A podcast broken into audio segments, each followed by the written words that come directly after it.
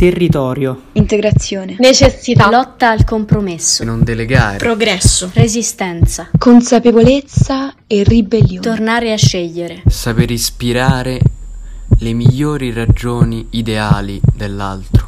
Patto sociale. Urgenza. Sentirsi responsabili di fronte a ciò che di brutto avviene nel mondo e provare a contrastarlo.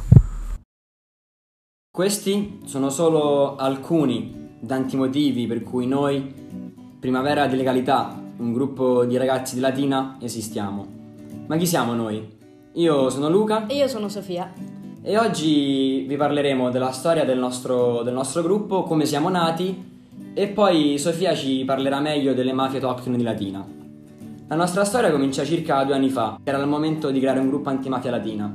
Presa questa decisione, durante febbraio 2019, in preparazione al 21 marzo, che è la giornata della memoria e dell'impegno in ricordo di tutte le vittime innocenti delle mafie, fu avviata una campagna di sensibilizzazione riguardo la tematica della legalità in diversi istituti della provincia.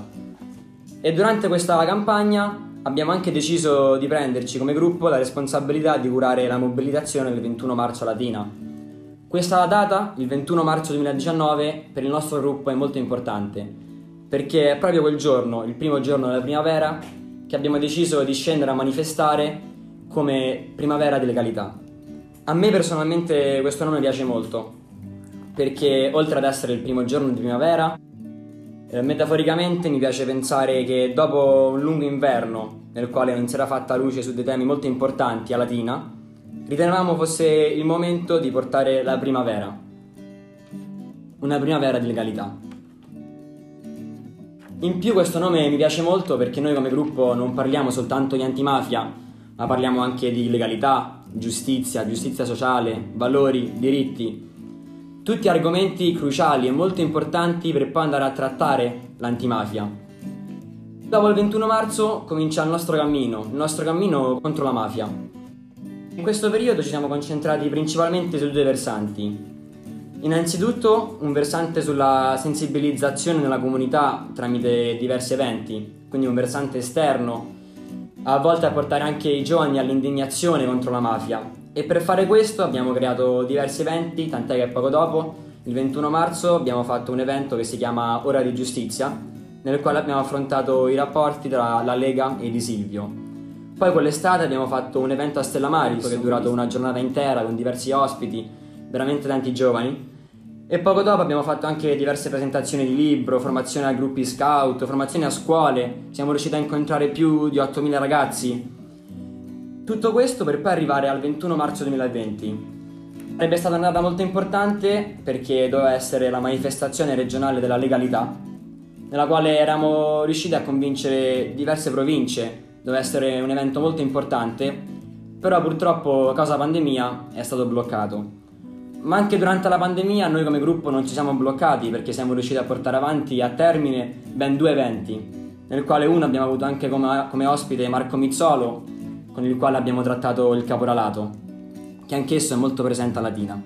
E come secondo versante invece è stato un versante di formazione, di formazione interna ed esterna. Interna nel gruppo ovviamente perché per ogni evento che abbiamo portato a termine all'interno del gruppo c'è sempre una grandissima preparazione, una grandissima formazione. In più abbiamo anche due ragazzi, tra cui Sofia che sta qui con me, che sono andati a un campo Lazio senza mafie. E quindi siamo riusciti a trattare anche molti, molti temi come il caporalato, l'ecomafie. Domani per esempio andremo a Borgo Montello, che Sofia dopo ci parlerà meglio della situazione di Borgo Montello. Sappiamo che abbiamo già trattato un po' di argomenti, ma allo stesso tempo siamo consapevoli che c'è una quantità gigantesca di temi e contenuti che dobbiamo ancora apprendere meglio. Ed è per questo che abbiamo anche voluto creare questo podcast, come formazione per voi ascoltatori che ci seguite, ma anche come formazione interna, perché ovviamente dietro ogni podcast che andremo a fare ci sarà una grandissima formazione interna. In più quest'anno purtroppo non sappiamo se riusciremo a portare la formazione alle scuole visto la difficoltà che avremo per entrare nelle scuole eh, causa Covid. Proveremo anche a trattare i beni confiscati a Latina. E tutto questo, il motivo per cui siamo nati, è stato più come dovere morale di voler fare qualcosa. Perché purtroppo a Latina la mafia è molto presente, ma allo stesso tempo poco sentita. ed è per questo che non ci stanno entità o persone che decidono di affrontare questo tema, di prendersi la responsabilità di affrontare questo tema. Tant'è che siamo dovuti nascere noi, un gruppo di ragazzi. E adesso Sofia ci parlerà meglio di, delle mafie che sono presenti a Latina e dei problemi che ci stanno. Trattiamo ora infatti della cosiddetta quinta mafia, quella del territorio non tradizionalmente mafioso del Pontino. Per quanto emerge da un'analisi sociologica condotta dal ricercatore Marco Mizzolo, questa sarebbe espressione di un coordinamento informale che coinvolge casalesi, drangheta, mafia siciliana e camorra. Nel contesto della spartizione del territorio assume rilievo la presenza criminale, questa volta però autoctona, dei clan Ciarelli e di Silvio, gruppi però per i quali attendiamo ancora sentenze definitive. Ma a questo punto è giusto ricordare l'articolo 416 bis, per il quale un'associazione è di stampo mafioso se si avvale della forza di intimidazione del vincolo associativo e della condizione di assoggettamento e di omertà che ne deriva per, per commettere delitti, quali ad esempio usura, estorsione, rapine e nel nostro caso anche traffico di armi e stupefacenti, e, al fine di ricavare un profitto ovviamente illecito. Sono poi diverse e notevoli le filtrazioni quindi mafiose nella vita sociale, politica ed economica di Latina e della sua provincia, nella quale l'organizzazione, come abbiamo capito, è da tempo radicata.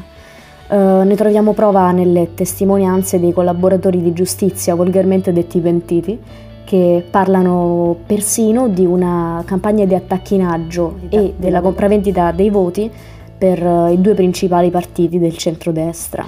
E questo ovviamente è molto grave eh, dunque concludiamo, esclusivamente per la sua brama la mafia ci impone sfruttamento e questo accade ogni giorno a soltanto pochi chilometri da noi.